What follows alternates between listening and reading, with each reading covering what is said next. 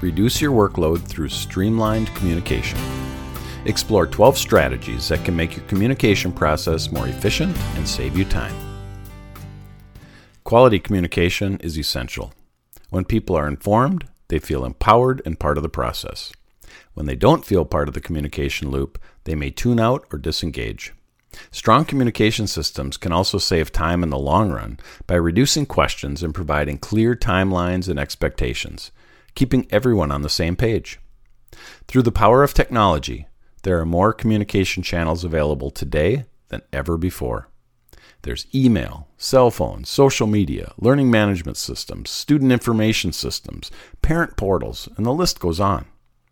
While each of these systems and tools provide significant benefits and can potentially save you time, they have also led to increased expectations and pressures on teachers and school staff.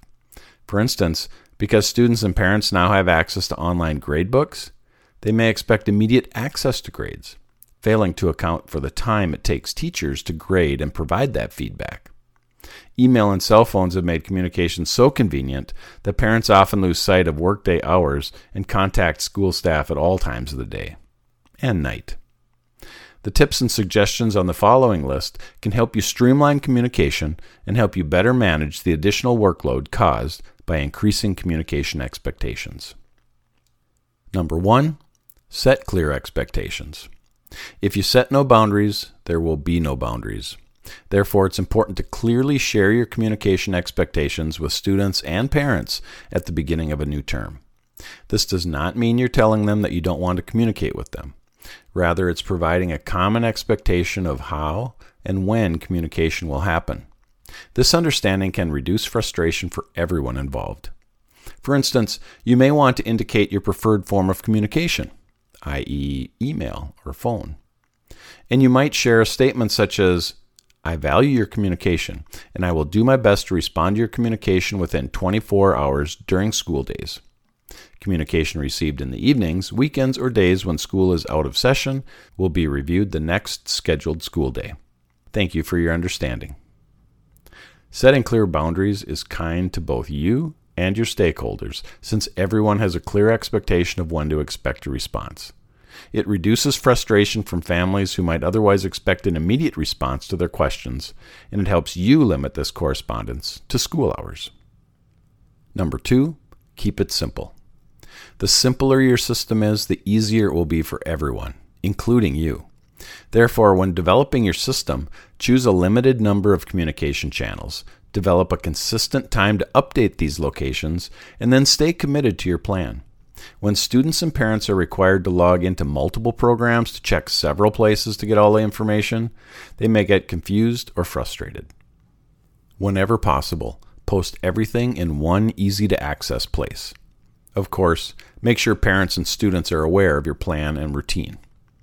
A simple system will allow you to check and post fewer places, saving you time and making it easier for you to keep track of all the communication. Number three, be consistent. Parents and students value consistency, and this is an important part of keeping it simple. Consistency reduces frustrations and establishes realistic expectations. For instance, you might choose to use your learning management system for all important communication. You might put homework and daily summaries on the internal calendar for parents and students to review. You could also choose to use the integrated message board to post a daily update. Perhaps you choose to post weekly messages rather than one every day. If that's your choice, be sure to communicate that procedure so parents and students know what to expect and don't expect something new each day. Of course, begin as you intend to go. If you start posting daily and then reduce it to weekly, this may feel like a step backward and frustrate students and families who've gotten used to daily communication. Again, the key is to pick a manageable system and then stick to a consistent use of it. You control what this will look like, so devise a system that will support families and students while also working efficiently for you. Number four, manage absences. This is a daily task that often consumes valuable time at the beginning of a school day or class period.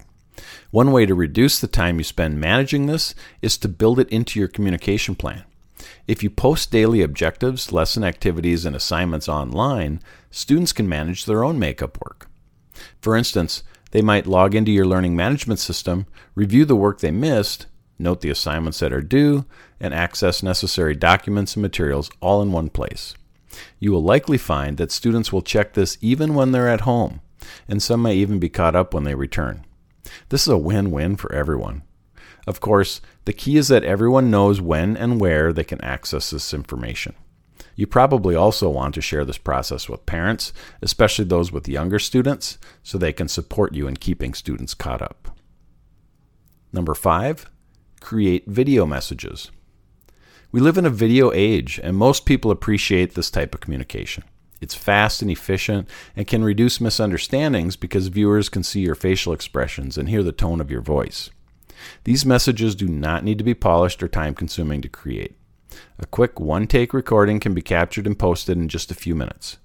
This short investment of time can pay dividends by saving you time later answering questions or clearing up points of confusion. Most learning management systems have a video capture system integrated into them, and these can be really fast and efficient to use. You can also use programs like Loom or Screencastify to capture video and then embed those clips into your online page.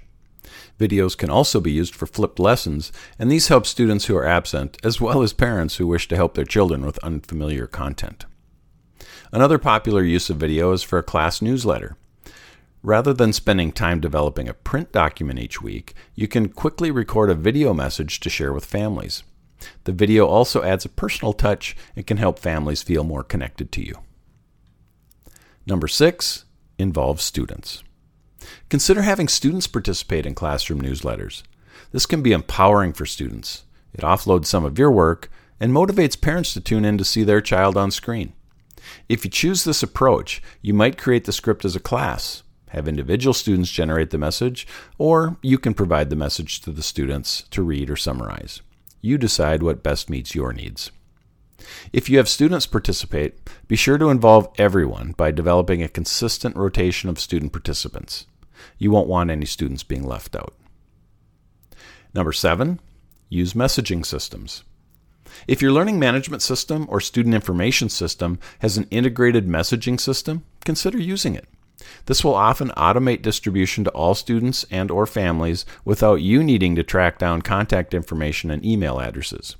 Some systems even have pre-formatted reports or canned comments that you can send. The use of these systems can also help keep your email inbox from becoming flooded. Number 8, create email filters. Email is a blessing and a curse. It's an amazing communication system when used well, and it can bury you in hours of review and response when it gets out of control. To help manage your inbox, consider what integrated filters and display formats are available. Some systems allow you to automatically separate incoming email into priority mail, promotions, and social media messages. Turning these filters on can help you quickly scan pre sorted messages.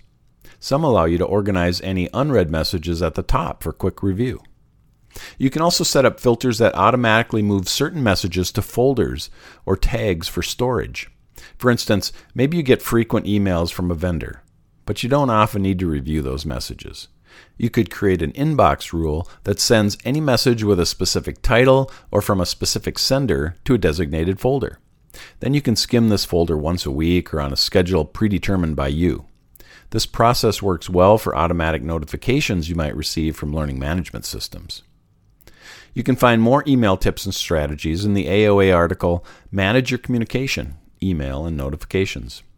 These strategies and resources are designed to be shared with students as well. Number 9, canned comments. These are generally lists of pre-composed comments that you can select or drag and drop into your communication channel. They're often integrated into report cards or online grading systems. By selecting pre drafted comments, you don't need to retype them every time you want to say the same thing. If you don't have access to pre made lists of canned comments, you can create your own on a Word document or a Google Doc. Then simply copy paste them from that list into your communication system to save you time. Number 10. Take time for positive messages. Yes, this suggestion adds a task rather than subtracts one.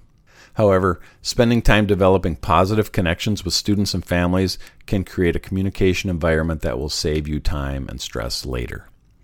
Everyone loves hearing about what their child is doing well, and this positive communication helps you develop a healthy relationship with students and families, and an understanding that communication is not only engaged when something is wrong.